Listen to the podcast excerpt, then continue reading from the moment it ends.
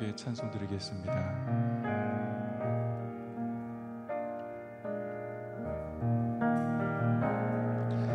세상에 헛된 신을 버리고 하나님 이름 높여 기리세.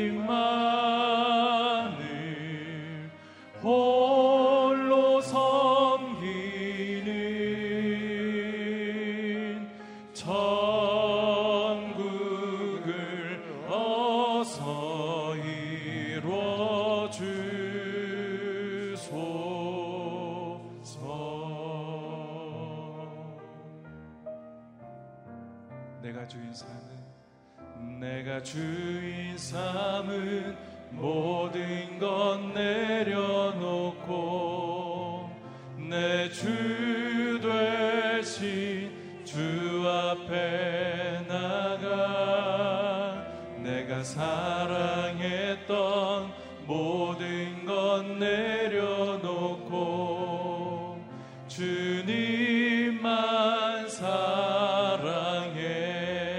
내가 주인 삼은 모든 것 내가 주인 삼은 모든 것 내려놓고 내 주 되신 주 앞에 나가 내가 사랑했던 모든 것 내려놓고 주님만 사랑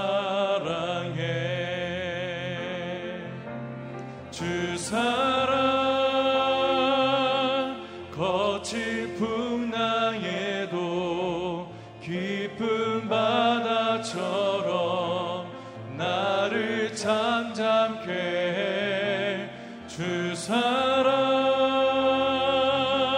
내 영혼의 반석 그 사랑 위에 서리 내가 주인 삼은 모든 것 내가 주인 삼은 모든 것 내려놓고 내 주 되신 주 앞에 나가 내가 사랑했던 모든 것 내려놓고 주님만 사랑해 주 사랑 거친 풍랑에도 주 사랑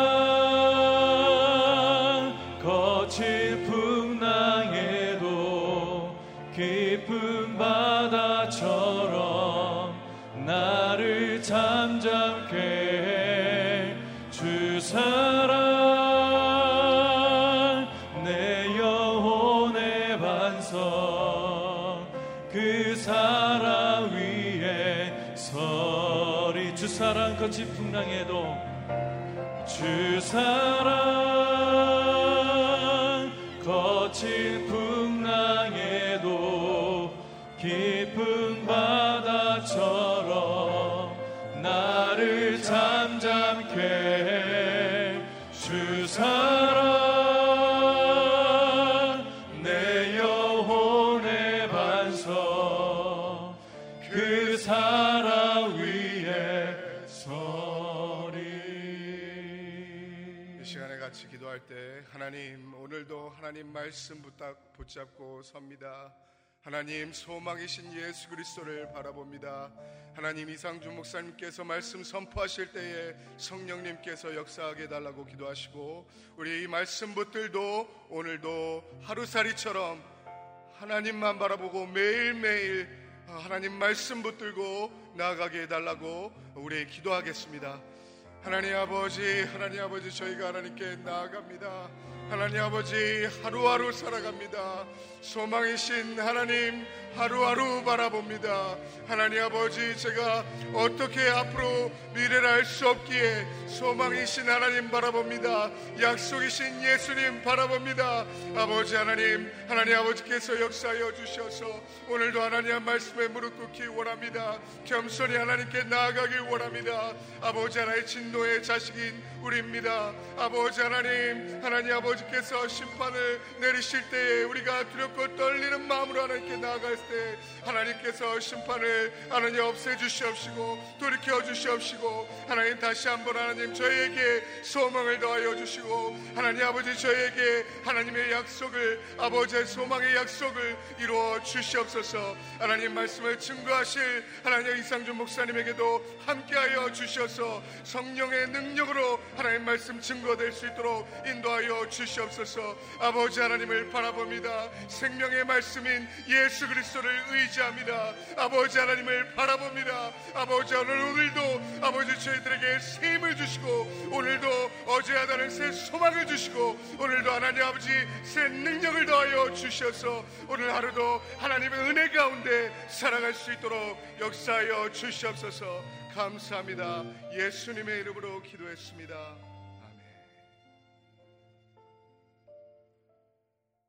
CGN TV와 유튜브로 새벽 일부 예배를 드리시는 성도님들 주님의 이름으로 환영합니다. 축복합니다. 오늘 하나님의 말씀은 예레미야 32장 16절부터 35절 말씀입니다. 저와 여러분이 합독하시겠습니다.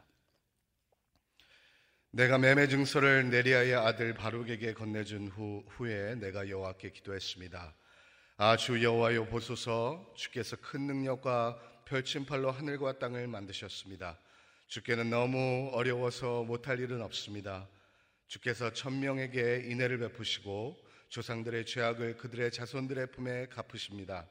크고 능하신 하나님이여 주의 이름은 만군의 여호와이십니다. 주의 뜻은 위대하시고 주의 일에 능력이 있으십니다. 주의 눈이 사람의 모든 길에 주목하시니 주께서는 모든 사람에게 각자 자기의 행동과 행위의 열매에 따라 갚아주십니다. 이집트 땅에서 그리고 오늘까지 이스라엘과 모든 인류 가운데 주께서 표적과 기사를 행하시어 주의 이름을 오늘과 같이 되게 하셨습니다. 주께서 주의 백성 이스라엘을 표적과 기사로 강한 손과 펼친 팔로 큰 두려움으로 이집트 땅에 이끌어내셨습니다. 그들이 조상들에게 주시겠다고 주께서 맹세하신 이 땅, 곧 젖과 꿀이 흐른 땅을 주께서 그들에게 주셨습니다. 그리하여 그들이 와서 그 땅을 차지하게 됐습니다. 그러나 그들은 주의 목소리에 순종하지 않고 주의 율법을 따르지도 않았습니다. 주께서 그들에게 행하라고 명령하셨던 모든 것 가운데 어떤 것도 그들을 행하지 않았습니다. 그리하여 주께서 이 모든 재앙을 그들에게 가져오셨습니다. 보소서. 저 흙 언덕 쌓은 것들, 그들의 이 성읍을 차지하려 왔습니다. 이 성읍은 칼과 기근과 전염병을 보았습니다. 갈대아 사람들의 손에 이 성읍이 넘어갈 것입니다. 주께서 말씀하신 일이 일어났습니다. 보소서. 주께서 그것을 보고 계십니다. 여호와여, 그런데 이 성읍이 갈대아 사람들 손에 주어졌는데도 주께서는 내게 은을 주고 그 밭을 사라고 증인을 세우라고 말씀하십니다. 아멘. 이 시간에 더 있네요. 그때 여호와의 말씀이 예레미야에게 임했습니다. 보아라, 나는 모든 육체의 하나님 여호와다. 내게 너무 어려워서 못할 일이 있느냐? 그러므로 여호와가 이렇게 말한다. 내가 이 성읍을 갈대아 사람들과 바벨론 왕 느부갓네살의 손에 넘겨줄 것이다. 그가 이것을 취할 것이다. 이 성읍을 공격하는 갈대아 사람들이 이 성읍에 와서 불을 지를 것이다. 그들은 지붕에서 바알에게 분향하고 다른 신들에게 전제물을 부어 나를 화나게 했던 사람들의 집과 함께 이 성읍을 태워버릴 것이다. 이스라엘 자손과 유다 자손이 그들의 어린 시절부터 내 눈앞에서 악한 짓만 했다. 이스라엘 자손들은 그들의 손으로 만든 것으로 나를 화나게 했다. 여호와의 말이다. 건축한 그날부터 오늘까지 이 성읍이 내 노여움과 분노를 일으켰기 때문에 내가 이것을 내 눈앞에 없애버릴 것이다. 이스라엘 자손과 유다 자손이 그들의 행한 모든 악으로 인해 나를 화나게 했다. 그들이나 그들의 왕들이나 그들의 관료들이나 그들의 제사장들과 그들의 예언자들이나 유다 사람들이나 예루살렘에 사는 사람들이 다 그러했다. 그들이 내게 얼굴이 아니라 등을 돌렸다. 내가 그들을 거듭해 가르쳤으나 그들이 훈계를 들으려 하지 않았고 받아들이지도 않았다. 그들이 내 이름으로 불리는 집에 그들의 가증스러운 우상들을 세우고 그것을 더럽혔다. 그들은 흰놈의 아들 골짜기에 바알의 산당을 짓고 자기 아들들과 딸들을 불 속에 지나가게 해 몰렉에게 바쳤다. 이러한 일은 내가 명하지도 않았고 내 마음에 떠오르지도 않았던 일인데 그들이 이 가증스러운 일을 해서 유다로 하여금 죄짓게 했다. 아멘. 이 시간에 이상준 목사님 나오셔서 하나님의 말씀 선포해 주시겠습니다.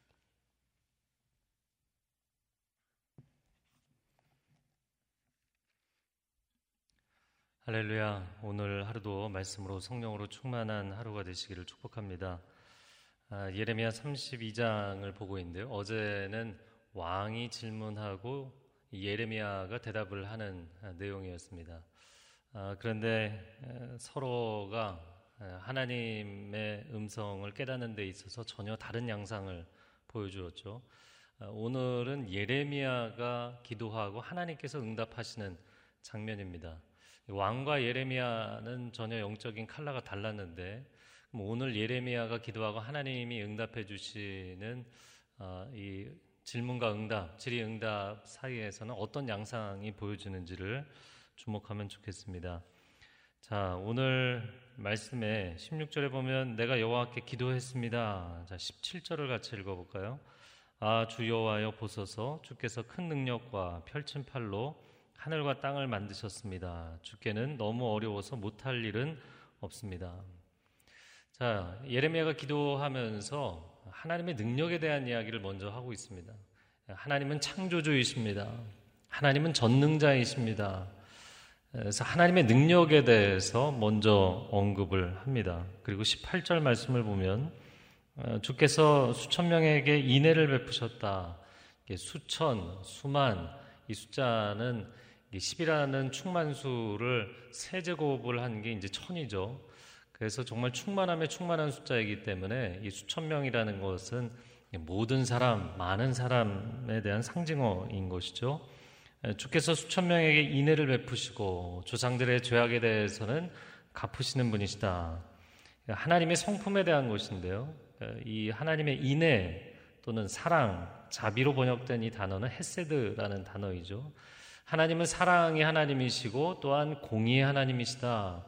하나님의 성품에 대한 이야기입니다.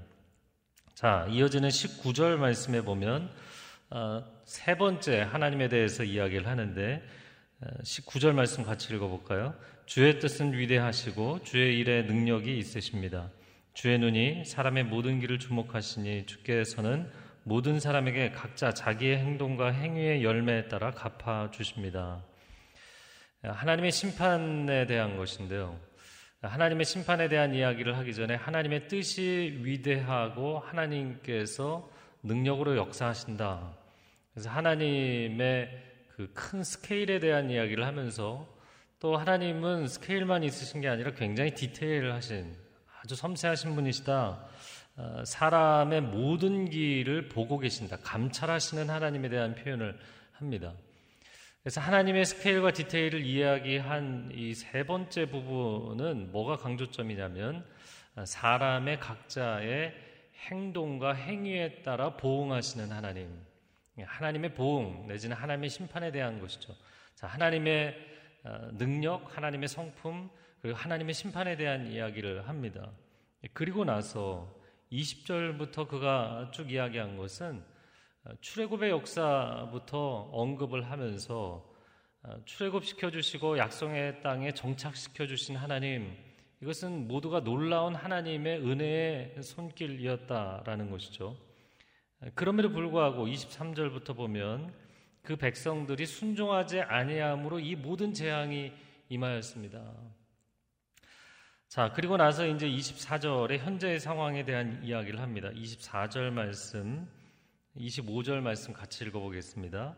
보소서, 저 흙 언덕 쌓은 것을 그들이 이 성읍을 차지하려고 왔습니다. 이 성읍은 칼과 기근과 전염병을 보았습니다. 갈대아 사람들의 손에 이 성읍이 넘어갈 것입니다. 주께서 말씀하신 일이 일어났습니다. 보소서, 주께서 그것을 보고 계십니다. 여호와여, 그런데 이 성읍이 갈대아 사람들 손에 주어졌는데도 주께서는 내게 은을 주고 그 밭을 사고 증인을 세우라고 말씀하십니다. 자, 24절에 흙 언덕이 쌓여있다라고 표현을 했는데요. 고대 전쟁을 할 때 난공불락, 잘 무너지지 않는 성읍, 그 문들을 다 걸어 잠그고 포위 공격을 해도 계속 버티는 성에 대해서는 공성전을 벌인다고 하는데, 공성전을 벌이기 위해서 축대를 높이 쌓아서 성 안으로 진입하는 일들이 많이 있었죠. 바로 그것을 이야기하는 것입니다. 흙으로 이 마운드를 쌓아서 높이 쌓아서 성을 공략하려는 이 바벨론 군대의 전략이 보이는 것이죠. 그래서 이 성읍이 포위 2년차가 되어서 칼과 기근과 전염병을 보았다.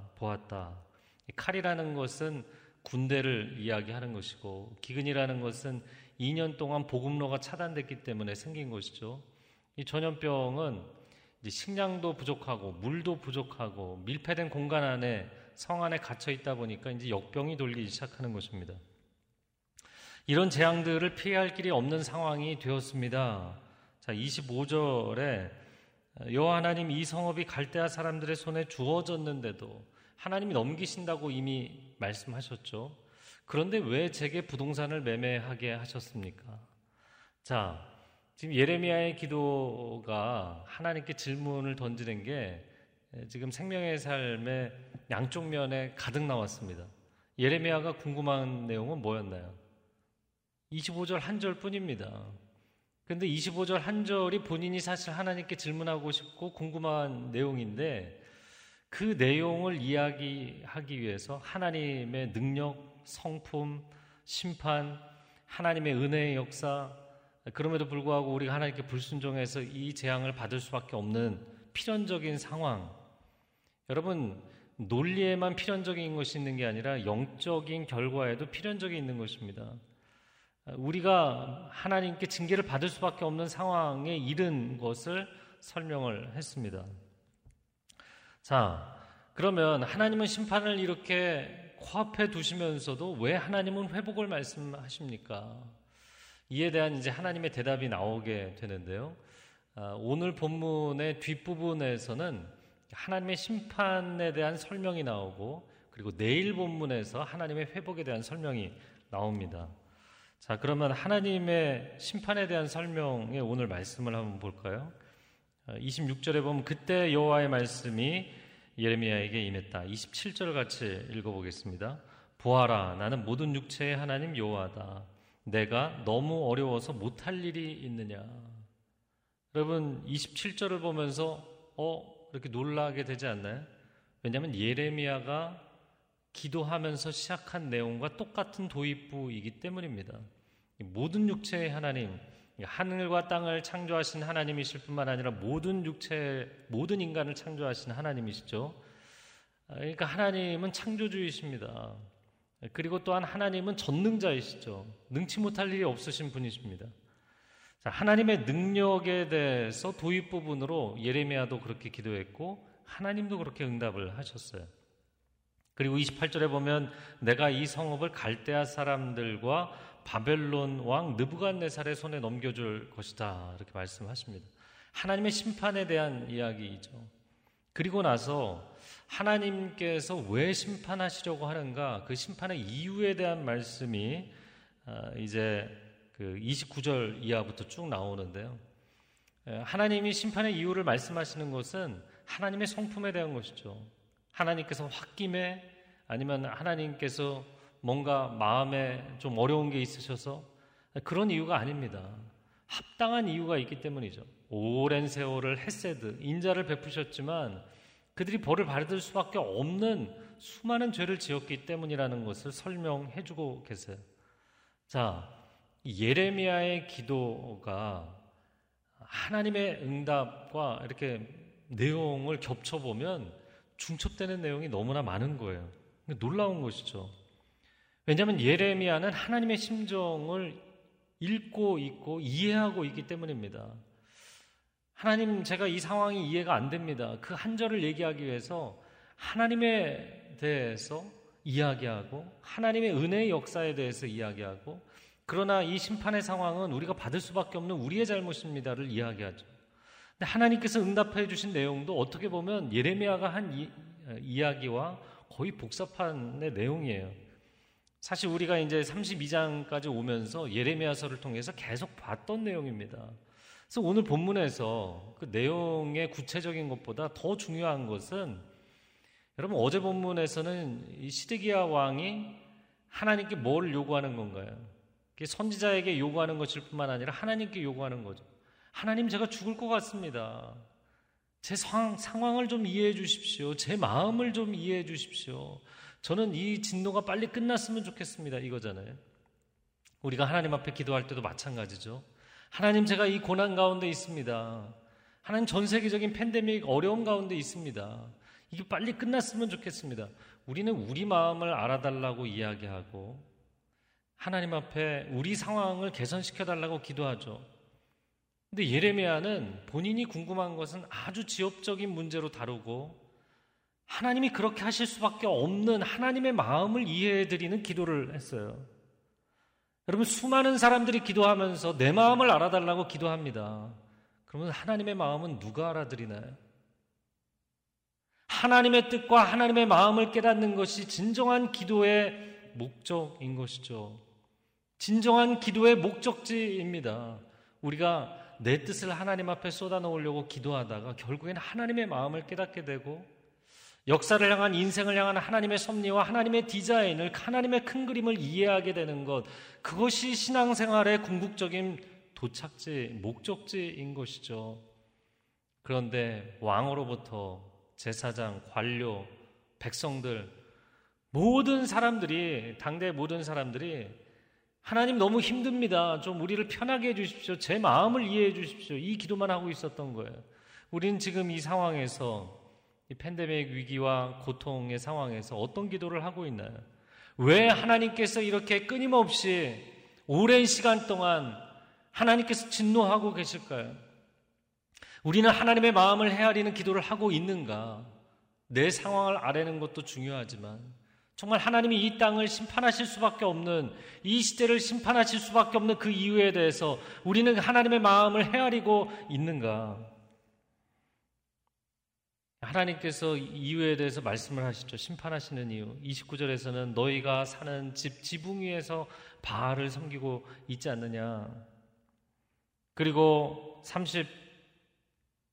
34절에서는 내 이름으로 불리는 집에서 가증스러운 우상들을 세우고 성전에서도 우상 숭배를 하고 있지 않느냐. 집에서도 우상 숭배하고 성전에서도 우상 숭배하고.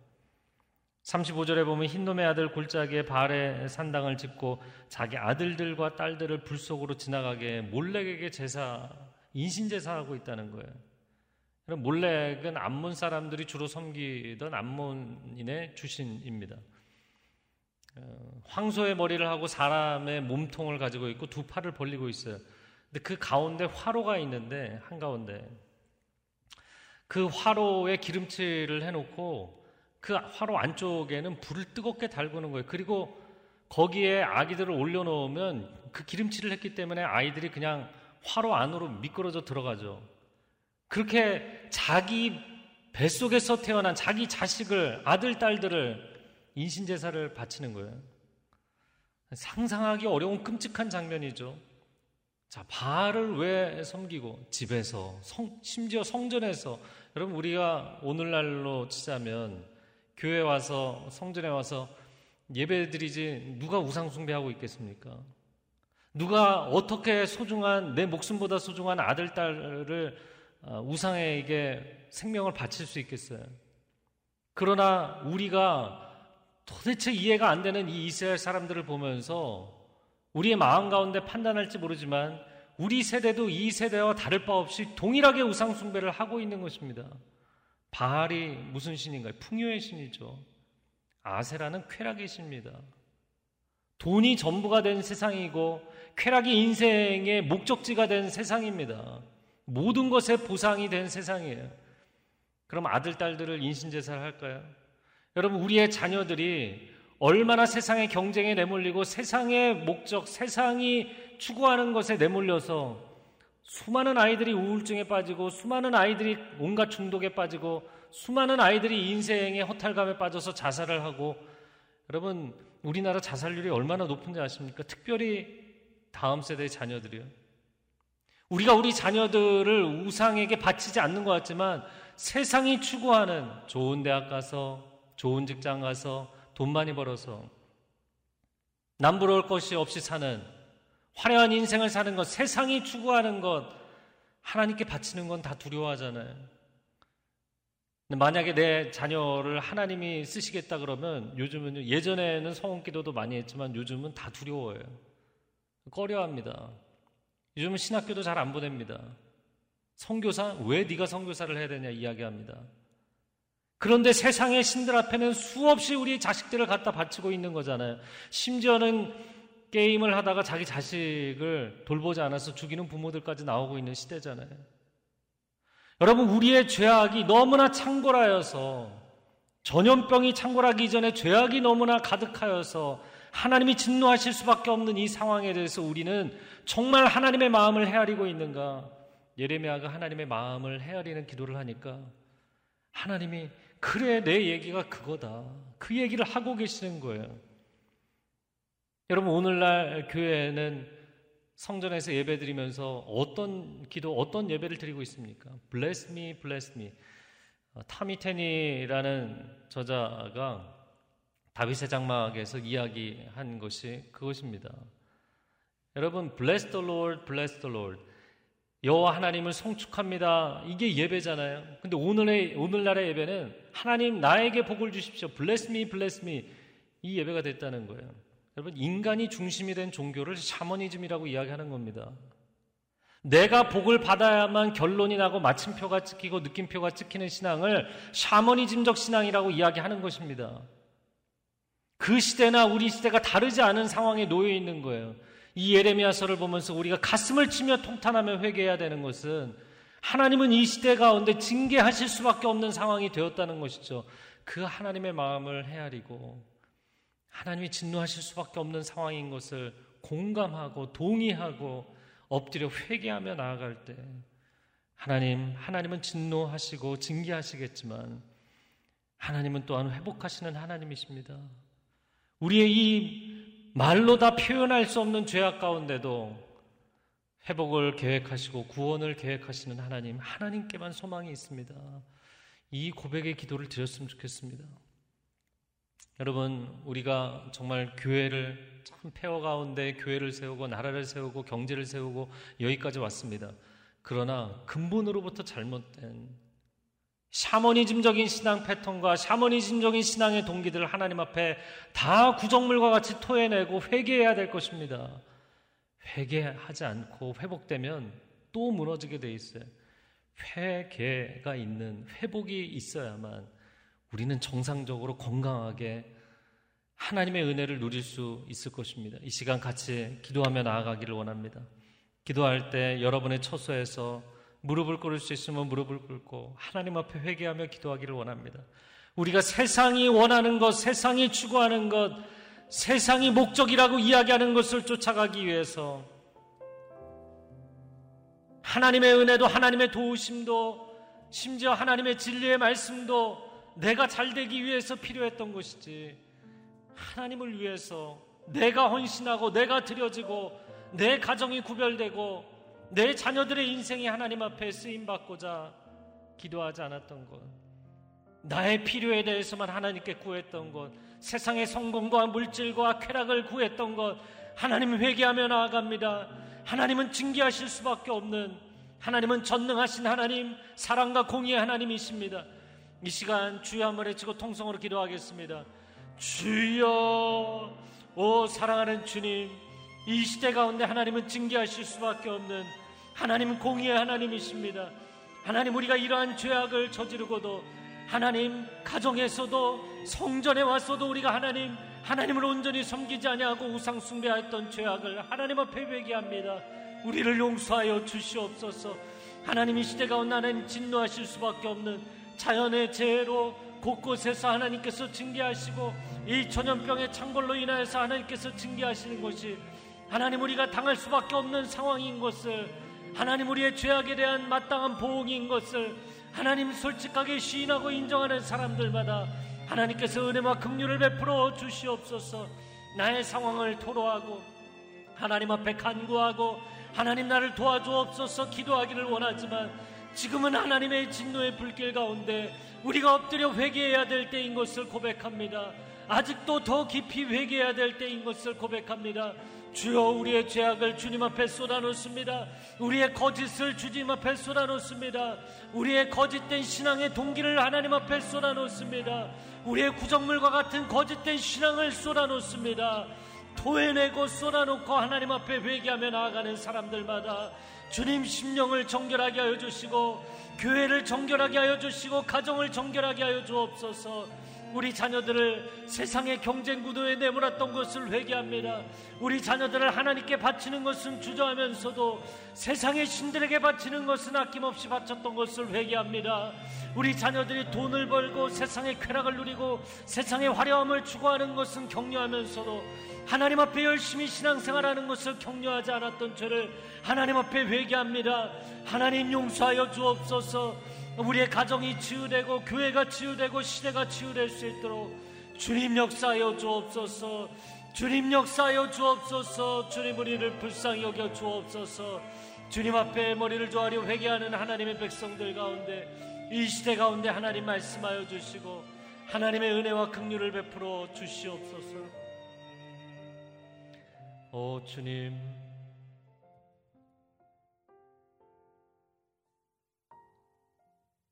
이 시대는 어찌 보면 이방의 수많은 우상들을 섬겼던 예루살렘이 멸망하던 때 그 시대보다도 이 시대는 더 많은 우상들을 섬기고 있습니다. 난 이걸 아니면 살 수 없다고, 하나님 아니면 살 수 없다는 게 아니라 내가 이거 아니면 살 수 없다, 내 자식이 성공하는 거 아니면 살 수 없다, 물질 아니면 살 수 없다. 하나님, 우리가 붙들고 있는 우상들이 얼마나 많습니까? 하나님의 자리를 차지하고 있는 것들이 얼마나 많습니까?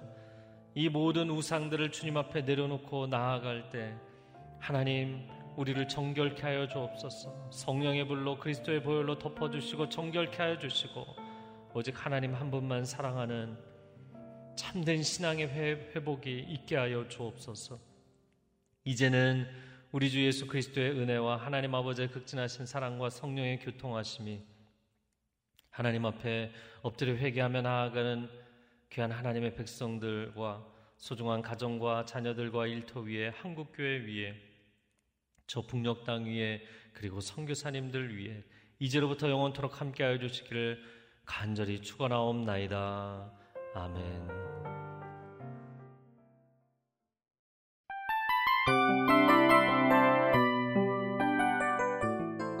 이 프로그램은 청취자 여러분의 소중한 후원으로 제작됩니다.